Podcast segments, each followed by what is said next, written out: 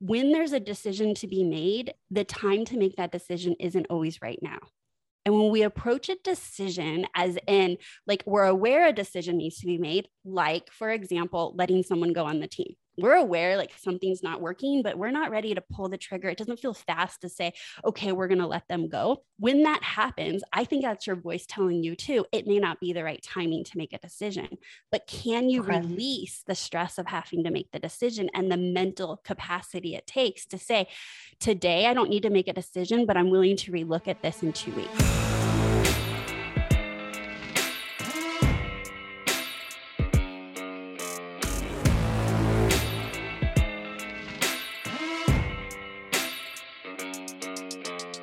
Welcome to Amplify. We are here to help you own your truth, use your voice, and stand out as the most unapologetically aligned, abundant, and authentic version of you so that you can make a big impact in the world doing what sets your soul on fire. Because you and I, we are meant to stand the F out. I'm your host, Lauren Salon, and I'm a public relations and marketing expert, entrepreneur, speaker, former on air entertainment host, and past professional fitness competitor and health coach. And several times per week, I'll be bringing you epic guest conversations and solo episodes, along with the tools, tricks, and tips that you need in order to step into your power, own your purpose, and stand out in the world as the most vibrant version of you. Because I believe that the more you you are in the world, the more successful and fulfilled you will be. So, what do you say? Are you ready? Let's get amplified because blending in is bullshit.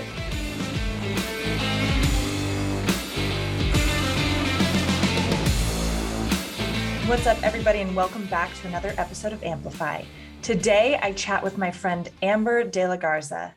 Amber is the productivity specialist. She is a coach, trainer, speaker, and writer, and host of the Productivity Straight Talk podcast, as well as the creator of Leverage Lab. She helps small business owners improve their time management and elevate their productivity to maximize profits, reduce stress, and make time for what matters most. In today's episode, we talk about all things productivity, how to maximize your time, how to get more done with less effort, how to switch things up if you feel like your your normal routine and structures and time management, all that kind of stuff aren't working for you anymore. The the shifts that she's seen over the past year and a half and just so much more to help you become even more productive. Enjoy the episode. All right, what's up, everybody? I am here with Amber. We are going to talk all the things entrepreneurship, productivity, focus, just everything. And so excited to dive into this conversation with you, Amber. Thank you for joining me on the show. Yes. So, so we're going to be talking all my favorite things. It sounds like your favorite things too, or some of your favorite yes, things. Yes. So I can't wait to dive in for sure. So, as you know, we get started with rapid fire. So, we're just going to jump right into it. What is something that you're grateful for right now? My health. Mm, yes. Yep, my health, my family, um, top of mind is just just so much gratitude actually right now in my life. Yeah. Good. What is a guilty pleasure of yours, whether or not you feel guilty about it? Um, chips. Like mm. you would mm. think that if the way to make it, if there was like the ending of the world would be chips in my extra pantry. Guilty pleasure. Yes, yes. Salt. Any like a yeah. particular kind? Um, I like ruffles and salt and vinegar. Okay. Yeah. It's a quality, quality option. um, what what is a random fact that not many people would know about you? Um, I, I the, one of the uh, most random facts, I guess, would be I was my school mascot in high school. And what was that? Um, a wildcat. Okay, that's fun though. I don't really talk about it often. You totally got one of those things that are not shared out in the world. All right. All right. If you weren't doing what you do now, and obviously you have designed this business around, you know, what lights you up and what you're amazing at. And so like, yeah. you know, pretty much everyone we have in the show obviously like is is doing their their dream. But if you couldn't do this, like what kind of job or career have you always thought would be like really interesting or what would you do instead? I wish I could answer that because I am so into my business. I have thought about what will be the next phase of my life. Like, and I just can't come up with anything. Oh okay. But I will share that had I not pursued my dream, I probably would have been stuck in the real estate industry because mm. that's where mm. my whole background was from um, starting internship as far back as high school, going to college for it. And so, had I not made the big life changing decision to start my business, I would probably be somewhere in the real estate industry. Okay. All right. Any weird talents or special skills separate from being a high school mascot? Right. Um, and I wasn't that good at it. We don't throw that under skills. So okay. um, I would say that one of my um, special skills actually shows up that I can take other people's chaos and mess and literally my brain thinks of it as like processes and spreadsheets. Like I it's like mm. dumping like chaos in and then outcomes. like i can really see the pathway to organizing that really well and i realize that's not easy or not many people can do it right so. right and and obviously very much in line with what you do exactly so, so, it's all great. about leveraging that unique weird thing that you can do absolutely i've done that yeah um what did you want to be when you were little a marine biologist. I wanted Ooh. to be around like dolphins and like marine life. I had a phase of like, yeah, wanting to either like be a yeah dolphin trainer tiger trainer like something like that like right for sure. Right. yes. When is the last time that you cried? Uh probably sometime last week. Yes. Or not not too long ago. Our family's going through some hardship right now yeah. so um, everything is fine but you know what? Life is real. Yeah. Yeah. 100% i have multiple cries a week over yep. here the last time that you laughed so hard you almost peed your pants oh my goodness I would have to say it was also last week. We have a new puppy, and this puppy is hilarious. Oh my gosh, yeah. isn't it so fun? What yeah. what kind again? Um, eh, German Shepherd. So we have two German oh. Shepherds, but our newest one is oh. a puppy, five and a half months, and she is just a love bug and just the funniest things. Like, oh my gosh, so fun. She is that person that you look at and you're like, you are so full of personality. I just want to be around you. Like in high school or like friends, right? She's that dog. She's so oh full gosh. of personality. That's like my dog. She's ridiculous. I'm like, you're just such a character. Uh-huh. Um, what is your favorite meal? My favorite meal is um, Mexican, so I can have guacamole. Mm, mm, yes, yes, yes. And what is your the next place you want to travel to? I want to go back to Puerto Rico. I went there with mm. some girlfriends last year and we're already planning another trip. I love it. I love it. Um, all right. That's that's the end of rapid fire. Now we're gonna get in get into like the juicy like meat of all the things. Yeah. I would I would love for you to share a bit of your story. Obviously, you mentioned, you know, starting in real estate and everything, and now you have a very successful productivity business, coaching business, and all of that. So, so yeah, we bring us through kind of the the, yeah. the quick and dirty. Exactly. I'll give here. you the Cliff Notes version. Um, so just since I already said, um, I actually wanted to grow up and be a real estate agent after the marine biology. And then I got into high school. I thought, of course, real estate, they drive fancy cars, look at nice, you know, houses. Like, you know, that's all you think real estate is back then, or I did. Um, but I actually interned for two years, one day a week, and went to school four days a week. So I was really um, invested in a real estate career. I ended up getting a full ride scholarship to college for real estate, and I double majored in business mm. management. And so by the time I graduated, I worked in the industry for um, all through college. And by the time I graduated, I, I was licensed, I was selling, I had already been running teams in the back end. And so we're about six, eight years into this. And I was like, looked around and I was like, I actually hate real estate. Like I hate selling. I didn't like, hate real estate. but I hated this. selling. It sucks. yeah, I really didn't like it. Um, I wish I knew what I knew now then, but um, in that experience, I didn't like it. So I actually asked to meet with the owner of the real estate company um, largest real estate company in Las Vegas at the time. Okay. And like any young 20 year old, I said, So I actually hate selling, love real estate. I have all this experience, like start me anywhere. I'll work my way up. And he did. He said, okay. And he started me second over receptionist. I was, I have college degree, all this experience. I was breaking the receptionist for lunch. But within six months, I was um, running the training division. And within a year, I was coaching top sales executives um, how to build their teams, which is exactly what I wanted the back end, the operations, and the system. Yeah. And I share that because that experience is what seeded almost 10 years later me jumping off and starting my own company. Yeah. And how cool to be able to, well, one, for you, like being like, no, I'm not happy with this. And so you speaking up and asking. saying you wanted something different, asking, yeah. right? And, and then your boss back then being like, oh yeah, let's, let's find something that works better. Or what about this? What about this? And then feeling like, like it was such a better fit. That's yeah. 100%. Like even so back then being so young and not like um, normalizing being unhappy or realizing I hit the, a dead end on a road that I had been on for so long. Like, what do you do? You got to mm-hmm. pivot. And so I did, not knowing where it was going to lead me. Um, and then I worked with the company for about 10 more years, just in different, um, different positions and management. Uh, but essentially, I got pregnant. I had my son. I took all my maternity leave and vacation leave. And about two weeks before I was supposed to go back, I realized there's no way they're getting me back. Like, I can't go back. I don't want to go back. And yeah. so I went in and resigned. And at that time, my boss said, you know, good for you for choosing family over business. Would you like to stay on as a consultant?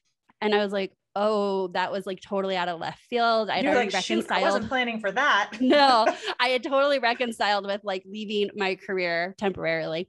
Um, because at the time I said, you know what? I I just want to raise my son for the first two years and I'll reconvene on that, you know, go back into working after that. And that was a big decision for me because I love to work. I love, you know, just mm. being like busy with things that light me up. Well, in any case, uh, they said night times, weekends, super flexible. It was the best decision. I ended up remoting in for almost two years, doing only the things I loved and none of the corporate BS. And Amazing. by the time my son was two months, after I got a taste of this and what possible, I was already incorporated and had my domain for my business. Hell yeah. That on it till a second birthday because I decided I didn't want two babies at once. I made the strategic okay. decision. I had already made one goal and dividing my time and energy wasn't the best choice. So on my son's second birthday, I launched my business and obviously over the last 10 years it is you know transformed and grown and you know it, as as all businesses do shift uh, but oh, yeah. what i'm doing today is i specialize in productivity for small business owners and i teach them the skill sets mindset um, and strategy to um, have more time reduce stress and really enjoy what they do show up their best. Mm, yes i love that. What do you so when you're talking to clients and obviously like i feel like productivity is one of those things that people that's pretty easy for people to realize oh i'm having issues with productivity. But what like what do people come to you with like what is the main complaint that you hear from people yeah. who absolutely need your services yeah so what's interesting is uh it's not what you would expect right so when you okay. have to, when you have to know your person that you work that you want to work with um, my ideal clients are coming to me at a point where they're like, if I don't figure this out, I'm going to get divorced. Like, if I don't figure out oh. time management or balance between my personal life and business and not let my business consume me, I'm going to miss my kids growing up. Like you would think it's like, oh, fix this strategy to make more money, which is definitely a component.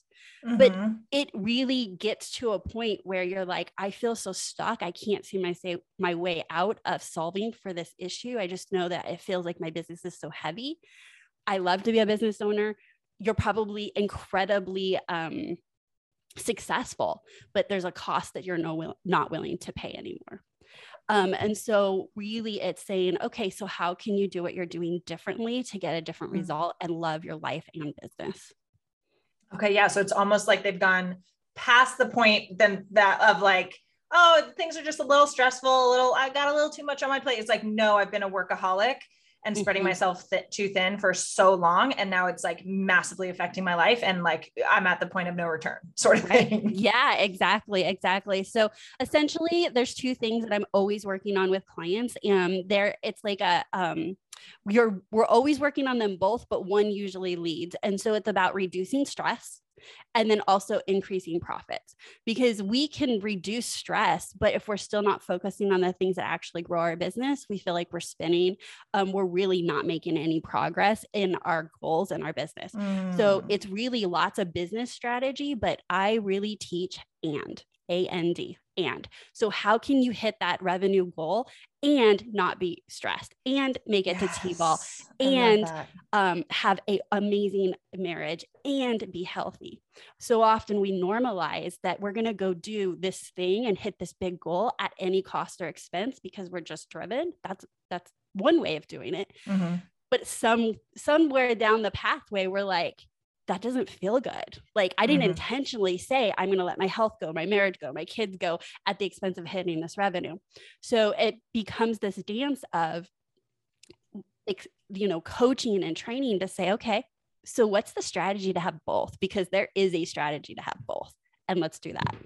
Yeah, amazing. So what are there like core kind of underlying issues that you like see patterns with with your clients like oh typically it's like this root cause yeah. is kind of what's driving that like yeah so i think that there's two big things that i would um, like to share that i don't think most people think of with productivity but one is stepping into being the ceo or the leadership role like having a team having standards mm-hmm. and that can entail you know effectively delegating leading your team great communication, having good boundaries. Like there's a lot of elements to that. But when you have a team that can work with you, it changes everything. And we, I don't believe personally that we were meant to go achieve these amazing, great things by ourselves. And so if that's true, we need help. And what does that team look like? Um, and so that's a lot of the work that we do as well, because that's navigating, that's growth, it's personal growth, um, professional growth. You're you're learning a different way of interacting with people from a true leadership. And I feel like mm-hmm. a lot of small business owners woke up one day because they were incredibly talented at something, and they're like, and now I'm the boss. Like, and now I have to lead these these people. yeah. Like, what do I do? And and so you listen to books and podcasts and you're like yeah team is the way to go. And then you step into a team without also stepping into it with new skill sets. Yes. Yeah. And because and and also speaking from experience too like from being that like overachieving workaholic perfectionist type. And and then too when you start your own business so much of the time we're solo entrepreneurs right? So you mm-hmm. are doing all the things and it's up to you. And like and i know for me and for many people listening it's you you bring that or i brought that workaholic uh, tendency into my own business and then was like grind grind grind go go go for so long that it was hard to delegate hard to keep myself in that visionary position without then going like getting into the yes. weeds too and and so yeah the team and kind of leader um position that's a that's a whole nother level for sure. Yeah. I mean, you shared that evolution perfectly is that when we first start out, unless we're a startup with all this funding, we're doing it by ourselves, right? Like that mm-hmm. is we're a solopreneur, which leads me to the second big thing that I work with for it with my clients that you wouldn't necessarily think is a productivity, but is decision making. So what you just shared with you're a solopreneur, you're grinding it out. There wasn't money at first to like outsource everything and everything's new and you're testing things. And so do you hire it out? If there's no process. You're kind of just trying new things but at some point things are working. And at some point you start getting traction.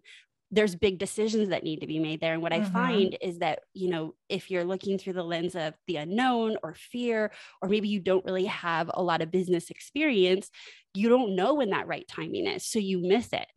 And so then you become really really stressed and overworked and maybe the client experience is affected um, so essentially, what I'm saying is that's one major time there's a decision to be made but as small business owners there's actually a lot of decisions to be made and so if we can learn the skill set of being strategic and like you said lifting out of the doing and being the like visionary and and um, strategic thinker it's a skill set to make decisions. Yeah. It's a skill set to make them and also not let it stress you out and know when is the right time to make decisions. And when else, I'll ask you, I'll ask you in your experience, how unproductive and stuck do we feel when they we know there's a decision to be made and we're not making it? Like, oh so like it, it, stops like everything. Dead tracks because everything's connected right? So we know there's this decision needs to be made. We're not making it or we're avoiding it or we're just looking the other way but that decision is stopping us from moving over here in a marketing idea. It's stopping us from making this hire over here. Mm-hmm. And so it mm-hmm. becomes very stagnant. Um, and yes. so one of the best things we can do is become good decision makers, confident decision makers in our business. And it will mm. create a lot of flow and it will uh, unstick us when we feel really, really stuck in those decisions. Yes, yes. Um, okay, so what what tips do you have based on saying that, like becoming a really good decision maker? Uh, like I want to hear like what is your guidance for entrepreneurs who feel like they have one decision fatigue or they don't make decisions quickly.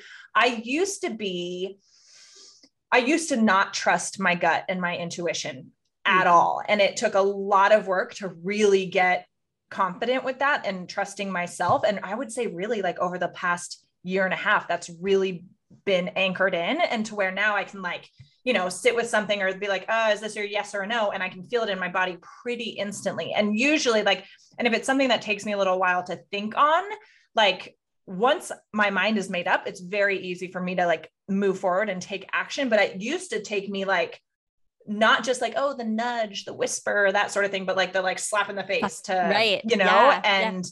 and so, so yeah. So how do you encourage people to become uh, better decision makers, faster decision makers, more confident decision makers, trusting yourself with your decisions. Because, yeah, entrepreneurs, like everyone listening in, like there can be that one thing that you have to decide on, and that then impacts everything else afterwards. And then, so if you're stuck on that one thing, you're going to slow everything down. So, yeah, yeah what is your advice? I love it. Okay, so I have I have several, but what's coming up for me based on what you're saying is you know, one of the things that I also struggled with was like thinking maybe I'm not a good decision maker or, mm. you know, why do I feel stuck when there needs to be a decision? And yet other times I move through decisions quick. And so I started unpacking that. Why am I able to make quick decisions in some things? And then when do I get stuck and what's going on when I get stuck? Mm-hmm. And I just want to share a couple of things when there's a decision to be made, the time to make that decision isn't always right now. And when we approach a decision, as in, like, we're aware a decision needs to be made, like, for example, letting someone go on the team we're aware like something's not working, but we're not ready to pull the trigger. It doesn't feel fast to say, okay, we're going to let them go. When that happens, I think that's your voice telling you too, it may not be the right timing to make a decision, but can you okay. release the stress of having to make the decision and the mental capacity it takes to say, today I don't need to make a decision, but I'm willing to relook at this in two weeks. I'm willing to relook at this in a month and literally put a pin in it so that you get the gift of it not running circles in your head over yeah. and over over, I have to let go of this employee. Now, that piggybacks to an affirmation that I have that I often share with my clients, and it's that yes. I am a good decision maker. And when I know that I'm a good decision maker and I am affirming that I'm a good decision maker, whenever there's a hesitation to move into a decision quickly, I actually know it's me telling myself it's not I the right time. good decision and trusting maker. that too. We yeah. think we think that when we're trusting ourselves, it's like slap in the face or a little voice, and it's in the positive of like it's giving you the answer to move through a decision. I believe it's also telling us sometimes it's telling us now is not the time to make a decision. And I have several examples of that happening in the positive. Um, I could say, I am looking to make a decision and I'm stuck and I'm stuck and I'm stuck, meaning not making a decision. And then suddenly something shifts outside of my control. And it's so clear that I didn't even have any of those options on the board. And had I hmm. forced myself into the one of the two options or three options I gave myself, that wasn't what I believe was intended.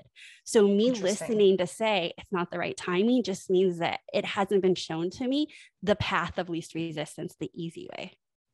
Yeah. Oh, I like that. So this is a little woo, but I believe yeah. this comes this comes with like really again trusting your gut. So if you're seasoned um, in business at all, look back and say, have I ever made a bad decision? The answer will be yes. Okay, like a decision that wasn't like the best decision, fine. But I'm still in business and right. I'm still probably successful and I made it through it. And it did not break me down. Right. It's I, like, did I, and did you die? No. Right. Exactly. Right. Exactly. and yet that's how we approach a lot of decisions in our business. Like this has to be like the right decision or I'm out of business tomorrow. And there's yeah. very, very few decisions we're going to make that we can't walk back or change. Um, and so when we release that pressure of like the decision has is like live or die, you know, be in business or not in business.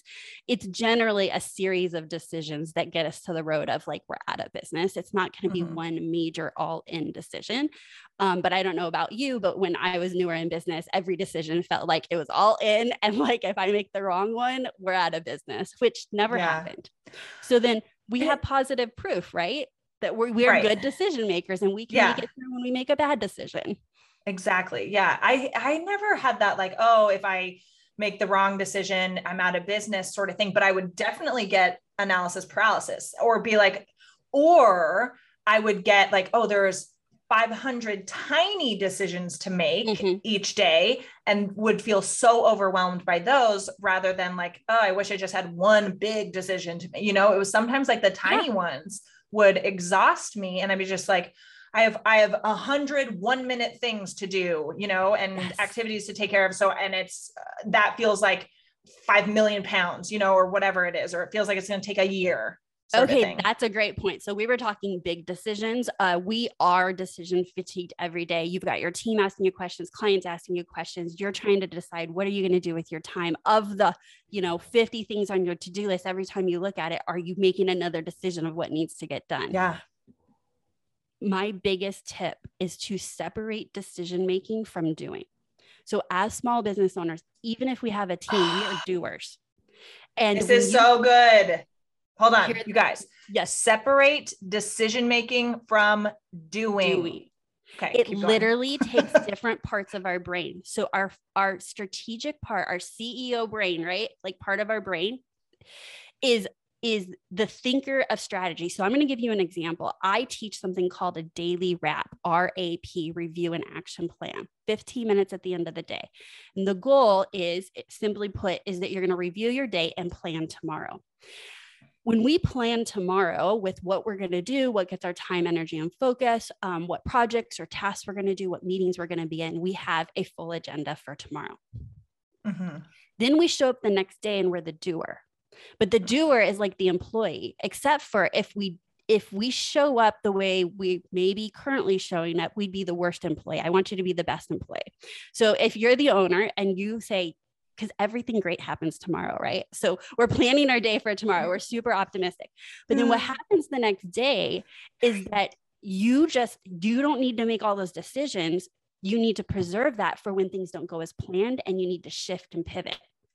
Okay. So right? Like we have that happen, that element happen every day. But by the time that happens, we're so exhausted that we just throw our hands up and we're like, oh my gosh, today I went to, right? Like I, I don't have the energy to recalibrate what I should be working on.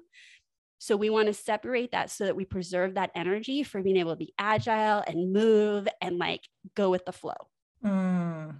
Also, the next day when you're the doer, I want you to be your best employee. So your best employee wouldn't wake up and be like, actually, Lauren, I don't feel like doing that today. I'm just not in the mood.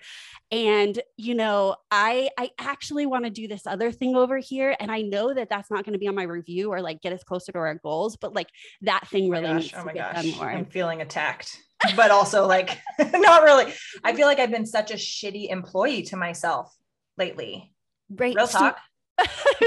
there you go. Um, and so when we simplify it through the lens of Lauren, like what would you want from your best employee? And it would be just do what you said you would do or what the ba- boss asked you to do. Do it the best that you can do it and stop negotiating with me because that's exhausting, but you're really negotiating yes. with yourself. Yes. It's the, and so, and I don't know if you've finished that thought because I'm like, now I'm going to ask. No, no, no, go for it. You're all good.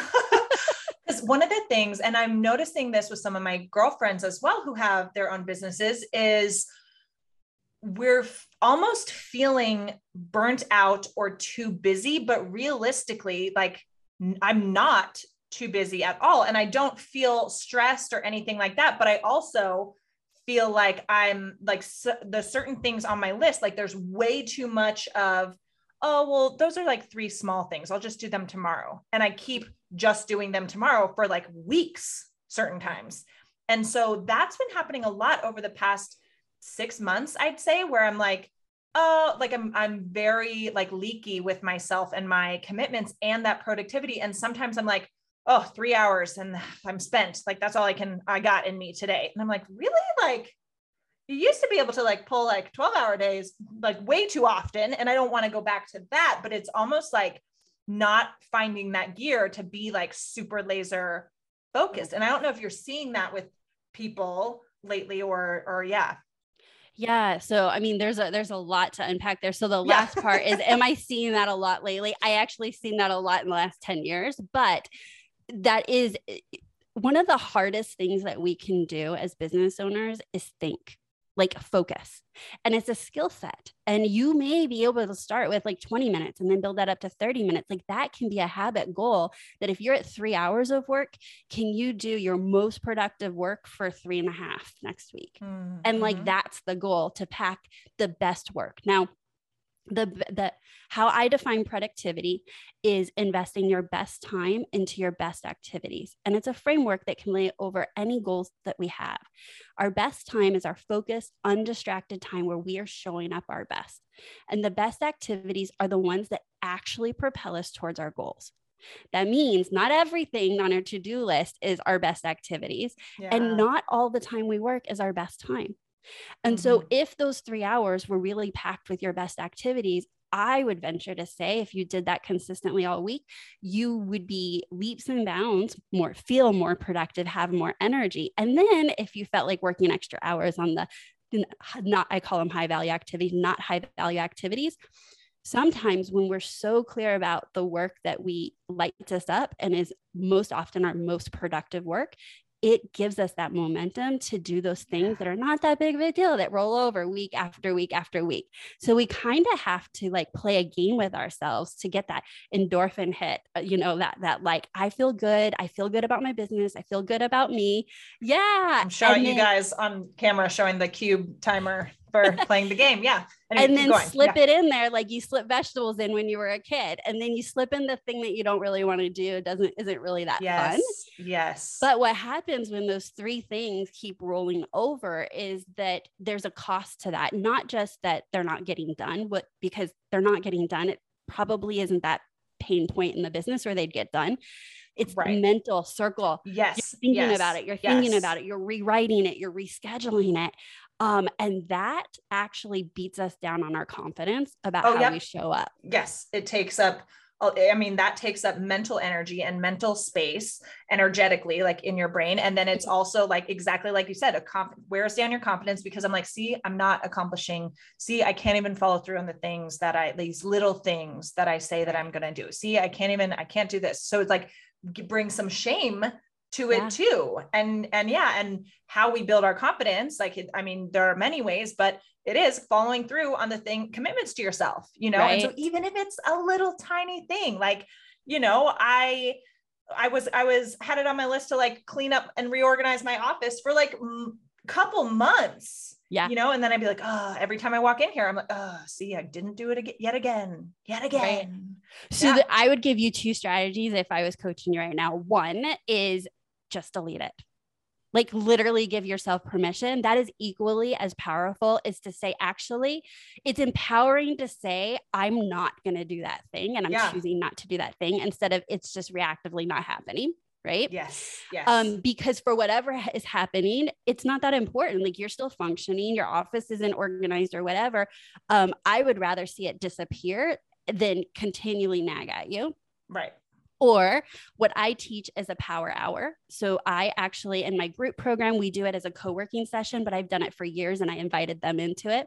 So one hour on Friday, we actually um, do what we call a power hour, which is all those pesky little tasks that keep rolling over week after week. We yes. power through them as many as we can and that literally lets us close on, out on Friday, start our task list fresh on the week yes. so that we can focus on high value activities and not I let them that. like wreck us. I love that. Yes, I love that so much. And yeah, even those like t- tiny, tiny, tiny things oh, that feel yeah. like it's like, oh, it just takes like, you know, five minutes here and there. And then like, yeah, gather all those five minute activities. I love that. I love and that. And you have like a place and a bucket on the schedule to do it versus it take it it breaking your momentum or ability to do these 20 minutes or 45 minute focus sessions because they're broken up with this just this little five minute thing or just this two minute thing and then next thing you know you're like i don't have any time to actually do deep meaningful work mm-hmm. and so mm-hmm. if you have a place that you're confident you can push it to um, it actually frees up space during the week yes i love that um, what are some of the big trends that you saw with entrepreneurs and productivity over the past year since everything got like wild? Such a great question because that was the second part to what I was going to answer. So while I've seen focus issues for a decade, because that's what I, I definitely um, narrow in on, we need to accept that we are in a different environment. Okay. Mm-hmm. And it's been a, more than a year we have had to figure out how to work when people dear to us are sick, when we're in a mm-hmm. pandemic, mm-hmm. when our kids are home, when there's a mental um, health crisis everywhere, whether it's personal or people that you care about. Um, the landscape of a lot of industries have changed um, just mm-hmm. with uh, what's happening with um, work shortages um, av- like availability of products. So, like interior design or construction, like everything mm-hmm. is requiring so much more communication and things to be done differently. And I say that because it happened slowly. Like, I remember doing a free masterclass right when the pandemic started called Pivot. And at that time, that's what we could do is like pivot into virtual and pivot our schedules and it just kind of happened so slowly that we looked many of us haven't looked around to say actually so much has been flipped upside down and maybe i need to show up differently and have grace with myself yeah. Yes. Um, and so when I say grace with ourselves, is that are you still requiring or demanding what you were able to do 18 months ago or two years ago? Yeah. Are you still requiring and demanding what it looked like when the kids were in school full time? It's it's I get why we do it because we still want to achieve our goals and grow our business and everything. But I think we really need to have a clear conversation with ourselves about what's possible right now in the circumstance we find ourselves in. Yeah, I think that's so important. Grace for sure. And being super adaptable. Yeah, yeah, for sure. And I think the grace comes from that if you are stressed out or you're dealing with something or your health or energy is different, is that if you were able, for example, focus for many hours in the day, maybe it looks different. Maybe you take a cat nap in the middle of the day. I started taking 25 minute naps uh, during Ooh. the pandemic to recharge. Mm-hmm. I started it as an experiment. Um, and I just realized like my energy level wasn't the same all day into the afternoon. Um, and so I started experimenting with different ways to work and different ways for my schedule to look so that the end goal for all of us is how do we show up our best? And there's no judgment in what that looks like. Is it right. is it less time? Is it different work? Are we taking breaks? Um, I encourage all of us to to experiment and find out what do we need in this season that we find ourselves in um, and then maybe a year from now you and i can have another podcast that like the world went back to normal and like what does our new schedule look yeah, like now what does that? it look like? yeah what does productivity look like after that? But right now if it feels like it's not working um, maybe you listen to this podcast episode today to hear me give you permission to find what works for you to have grace with yourself. Absolutely. What would you say are some of the top productivity mistakes that you see um, I would say one of the biggest mistakes that I find is that um, business owners are looking at their to-do list and saying it's all equally important. there is no real true mm, priority mm, or not clearly knowing what I call your highest value activities. Like if I asked, you know, you or whomever's listening, like what are the few activities that only you can do in the business that drive the business forward? Can you answer that? Can you answer okay. it? And then once you answered it, how often are you seeing that on your schedule and are you showing up for it? Okay. So for me, I'll give you some hard examples. So for me, um, my highest value activity is leading my team. Um, next is content creation, whether that's the podcast or workshops or master classes inside my programs. Um, and then third also so then three is actually coaching my private clients like delivering the service and those three things are showing up on my calendar consistently and those are my non-negotiables. And if an email doesn't get answered right away or the the, the calendar doesn't get color coded or like all of those things that we love to do don't get done those are a luxury. And guess what? None of those things matter if i don't show up in the first three um, activities mm, right? Yeah. Like we get to stay in business if we are doing the things that actually drive our business. So for me yes leading my team, it's a non negotiable to have team meetings and one on one meetings. Sometimes we like to push those off as business owners. It's not that important. Yeah. I don't know where else you can invest an hour and get 15 or 30, 40 hours back from, from someone. Like when we look at time as an investment, like if they need an hour to be successful and know what to do, and mm-hmm. then they mm-hmm. work the rest of the week, that is very leverageable time, right? Yes. But we we yes. sometimes don't always see it that way um, content creation. One is that that's how i market that's how i'm out in the world is my podcast being interviewed and then also serving my clients in a way that i teach a lot. And then third is private coaching. Like that is the best use of my time. And so when i see other things taking over my time to feel like that's squeezing that out that's not a successful business model. That's how i grow. So I'm really clear about my high value non negotiables and I help business owners get clear about theirs. And that's where I actually find the biggest mistake is people don't know. mm-hmm. Everything is kind of just as important as the next thing on the list. Gotcha. Yes.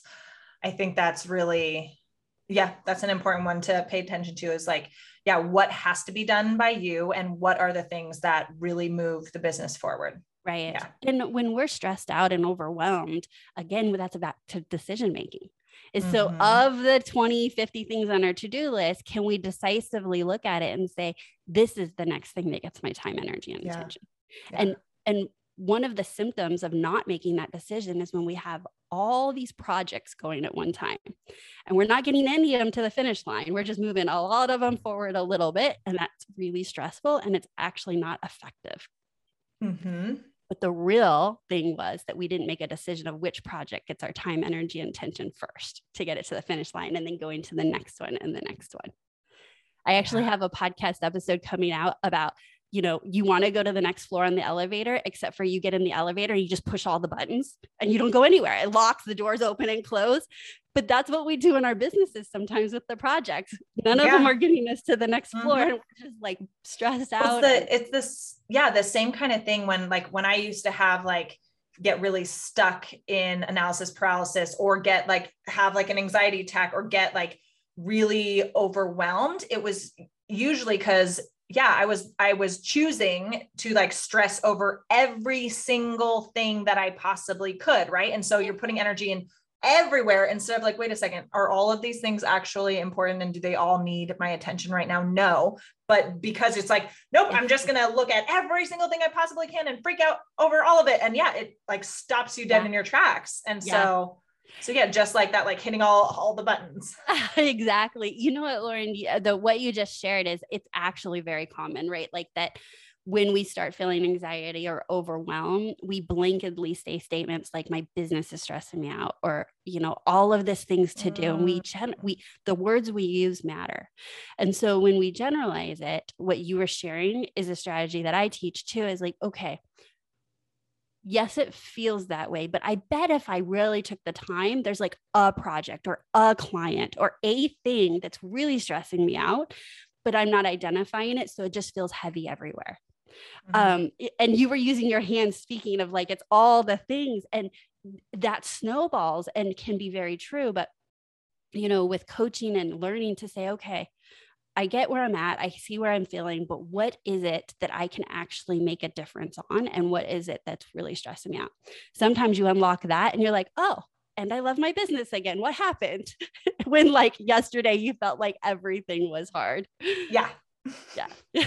yeah, exactly. And that, that's so important too. And I actually did a reel, like an Instagram post about this last week because I felt a little overwhelmed with all the construction. You know, we talked about yeah. like all the things happening and it felt very chaotic. Good, good stuff happening, but it still felt like chaos. And one of the things that I do, I do like now, and that's been really helpful is like, okay, like what is the root, right? Like what is actually stressing me out? Because it's not everything, right? Oh, it's these three things that I feel like I'm behind on. Okay, then what can I actually take action on right now to like to cross some of those stressors off the list, right? That's amazing. That I wish I had seen that reel. I'll have to go find it. But yes, yeah, yeah, yeah. exactly it. It's that took a skill set and you to learn that that is actually what pulls you out of the the overwhelm and the chaos. It's beautiful. Yes. Yeah. Yes. What what are some like key productivity tricks or hacks or whatever um that may like people may not necessarily think of? Because like yeah there's like time blocking or set like a 30 minute timer like the pomodoro method method type thing or like you know put your phone on do not disturb. But like what are some of the things that you've seen are really effective for people that we may not necessarily think of. Yeah so um yes to everything you said except for i think we need to take it one step deeper on the time blocking and the pomodoro and then do not disturb. Is that when you schedule specific time with yourself to work on something because we just talked about decision making being done ahead of time, it can't say marketing, it can't say podcasting. I wanted to say record episode 211, write outline okay. for this masterclass, and I'm giving myself 45 minutes. I wanted to say, touch base with these three clients and not three clients. It has to say Mary, John, and Sue. Mm, I want you, yeah. and my challenge is for you to get very specific and stop generalizing. Because when I said separate decision making, reduce decision making um, fatigue, is that if you get to the time block that says podcasting, you're right back at having to make a decision. Well, there's a lot of episodes uh, and there's intros yeah. and there's asking people to be guests. So, what are you actually doing? And so, when you can be more specific with your time block, you're going to have to answer three questions What am I doing? When am I doing it? And for how long am I doing it? Those three mm, questions what, get answered when we schedule, just naturally when we schedule it on our calendar with ourselves. And when we do that, there's something called Parkinson's Law. And Parkinson's Law says that tasks expand to the amount of time given. And so if you have, say, 90 minutes for marketing activities, you may only get through the first two marketing activities because tasks expand to the amount of time given. Well, we can make that work for us by being specific. And you will say, I, uh, I only need 15 minutes for this, and I need 10 minutes for this, and 30 minutes for that. And then what I like to think of it as is you're running these little sprints. And because we're all a bit goal oriented because we have businesses, give me a good challenge and I can stay focused on the thing for 30 minutes because I told myself I need 30 minutes and I'm going to use Parkinson's law in my favor. Yes. Oh my gosh. Yeah. Cause I know I I tend to work really well under pressure and mm-hmm. like, you know, in little procrastination type uh over here which i used to think was like such a bad thing but i'm like no like it's not that's not necessarily a bad thing no. like use that pressure and urgency to your advantage you know but along those lines of what you just said it's like if i have a month to complete something it will take me the whole month if i'm give myself 3 days to do it that shit gets done really fast. Yes. Like, i agree with you. So i also believe that um, procrastination on purpose when it works for us um, is a good thing. So yes. and i i think not everybody uh, operates that way first of all. So you need to know how you best operate. And if you operate that way i would ask you lauren is it with everything you do well under pressure or certain things you do well under pressure? Mm, Good. So for me, yeah, good question. Writing a new speech or keynote or training should never be done more than two days before I'm doing it. I yeah. could literally soak up every extra minute um, for a month as well, tweaking it, reworking it, rethinking about it. And I can be so laser focused and nail a presentation or a workshop or whatever that looks like. But there's other things in my business that I do not show up my best two days or a day before and using procrastination. So we really need to figure out what are those things, lean into them, and just know again, I'll bring this full circle. How do you show up best and keep leaning into that? Mm, yeah. Oh, I like that a lot. I like that a lot. Um, okay, so super helpful. This is like I'm like I'm taking all of the mental notes. This is great. um, so I have it because I know we're coming up on on time here. So a few more few yeah. more questions, but one I wanted to ask is I typically do like my morning grounding, like my me time, get into peak state, all of that, like first thing to start the day and that's effective for me and some days it looks different and all that but i've seen some talk of like almost like screw that and like just get into your productivity like have like the first couple hours of your day or whatever it is like be super focused productivity and and that you don't necessarily need that like oh morning grounding like me time thing. Like what are your do you does it make sense what i'm yeah, what i'm yeah, saying? like yeah, what do you what are your That's feelings about that? Like making sure like you always are doing your your you stuff grounding get in peak state first or is there a benefit to just like flying out of bed and just like going right to some of the key things in the day I will say that it doesn't need to be in the morning, but you do need to do it consistently. So, for example, can you get the same results whether you work out in the morning or at night? Yes, if you show up consistently at night most people would work out in the morning because there's less opportunity to talk yourself out of it, things coming up through the day. Like that's yeah. where that came from of like put yourself first because so much can happen that gets in the way of you showing up consistently. But there's some people that are night owls and they get they like they can go do the most amazing workout at night that's not me, but that could be for someone else. So, to answer your question, I think that in our routine, we need a place where we get grounded. We have me time that we, you know, really do the things that um, we're investing in ourselves so that we can invest in others. Mm. Is there a difference if we do that at night, then get a good night's sleep and then go right into work? Or we get a good night's sleep, invest in ourselves, and then get right into our big work. You're just moving the pieces around. So, what I want to say is experiment with what works what what works is that you're showing up consistently. That's how if you know yeah. it's not working is like does that feel easy? Now lauren my morning routine is like three and a half four hours every day. And it's not all productive grounding like yoga. Sometimes it's watching my garbage tv and getting caught up on it. Okay. but i have a full on morning routine before my son wakes up. I've had it since he was a baby. Um, I wake up really early. I wake up around 4 a.m., sometimes a little bit earlier. So I just naturally a morning person. But I have so much structure in my day that I give myself grace with all the things that light me up, whether that's journaling, sitting outside, always a cup of coffee, but it's more loose. And I believe I'm just as successful than if I had a grinded out, like, this is everything I needed to do in the morning. That didn't feel good for me. Okay yeah so i think i just want to share that. Yeah i like that because because i've seen like i yeah some days my morning practice is like 30 minutes some days it's like two hours you know but then I was seeing, and I forget who it was. It's another big coach entrepreneur who was like, no, you shouldn't like, you know, do your morning ritual stuff first. Like jump, you know, the first like two hours of your day can be like massive productivity, blah, blah, whatever.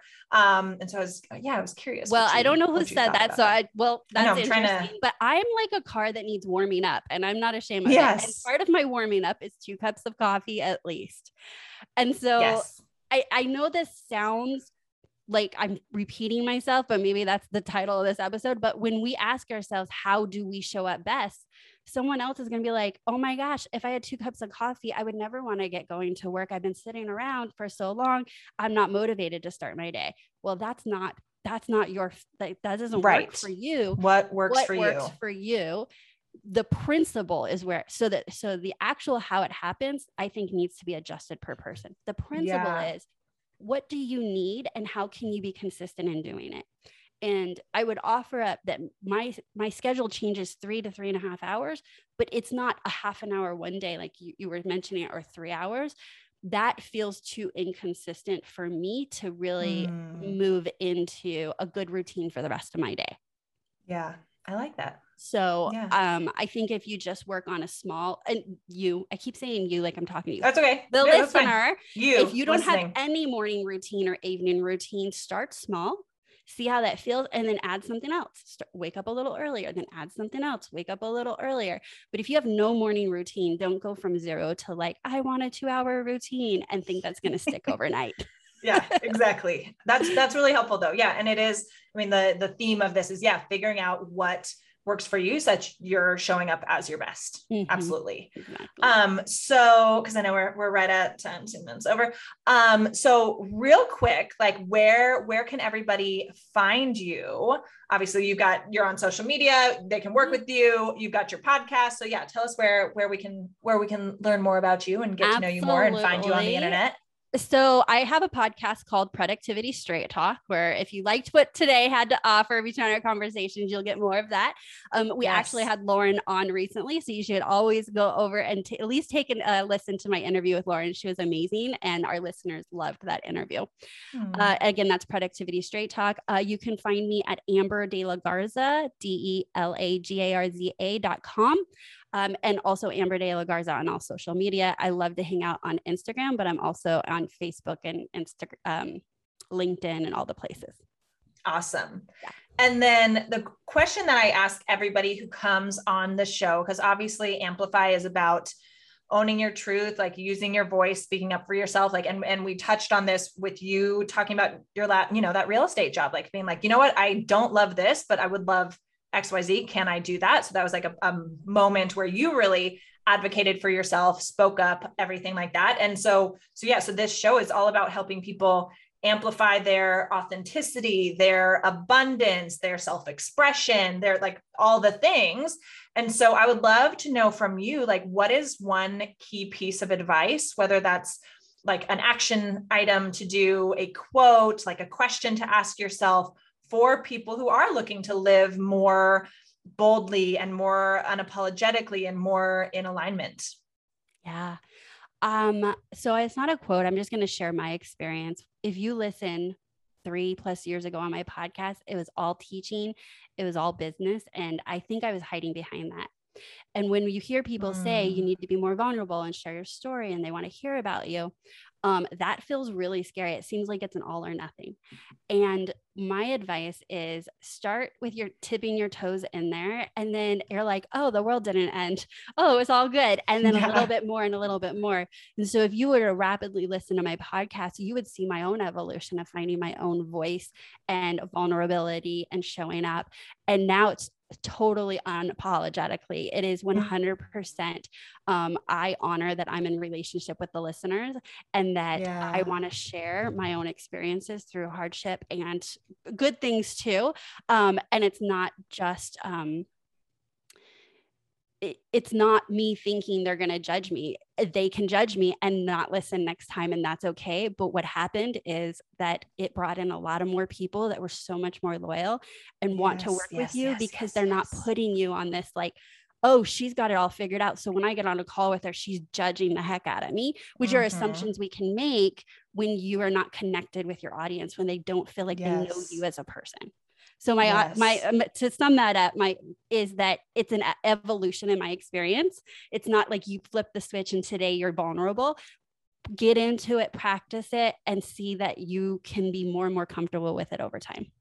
Absolutely. I love that. And that's, you know, of course, something that I tell the listeners and my audience community who I'm coaching all the time too is like leaning into that. Yeah, it might feel scary, but like just like you said, like it builds so much more trust and you're more free and you grow yourself too. But it it builds such a beautiful relationship with your audience and and more loyalty and and everything.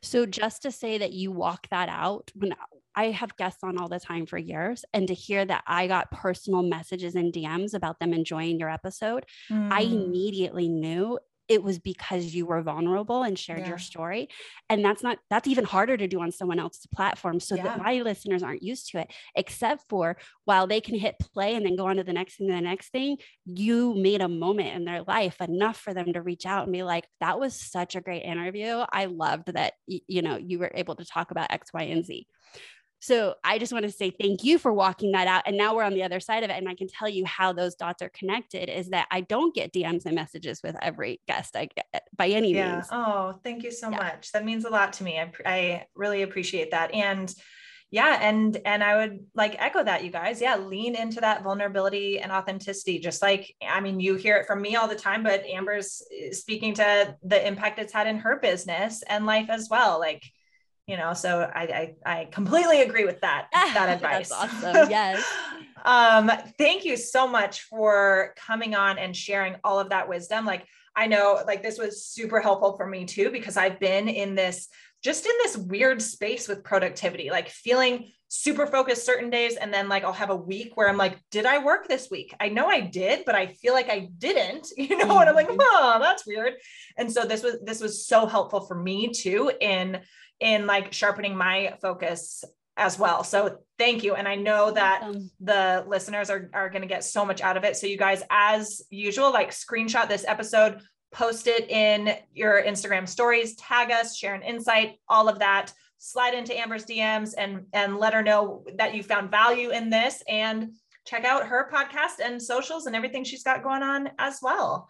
Um, but thank you again for for joining. This was this was amazing. Awesome. Thank you so much for having me. I love conversations like this. They light me up and it was it was great. Thank you. Thank you so much for listening. If you loved this episode and if you know of somebody else who is bold, successful, and unapologetically owning their unique magic while they make a big impact in the world, please send them my way. And it would also mean the world to me if you help me get this message out to as many listeners as possible. So if you liked what you heard, I'd be so grateful if you would please take 30 seconds to leave a five star rating, write a quick review, and share this episode with your friends. Be sure to tag me so that I can say thank you. And until the next episode, keep showing up, keep using your voice, and keep being you because the world needs more of your magic.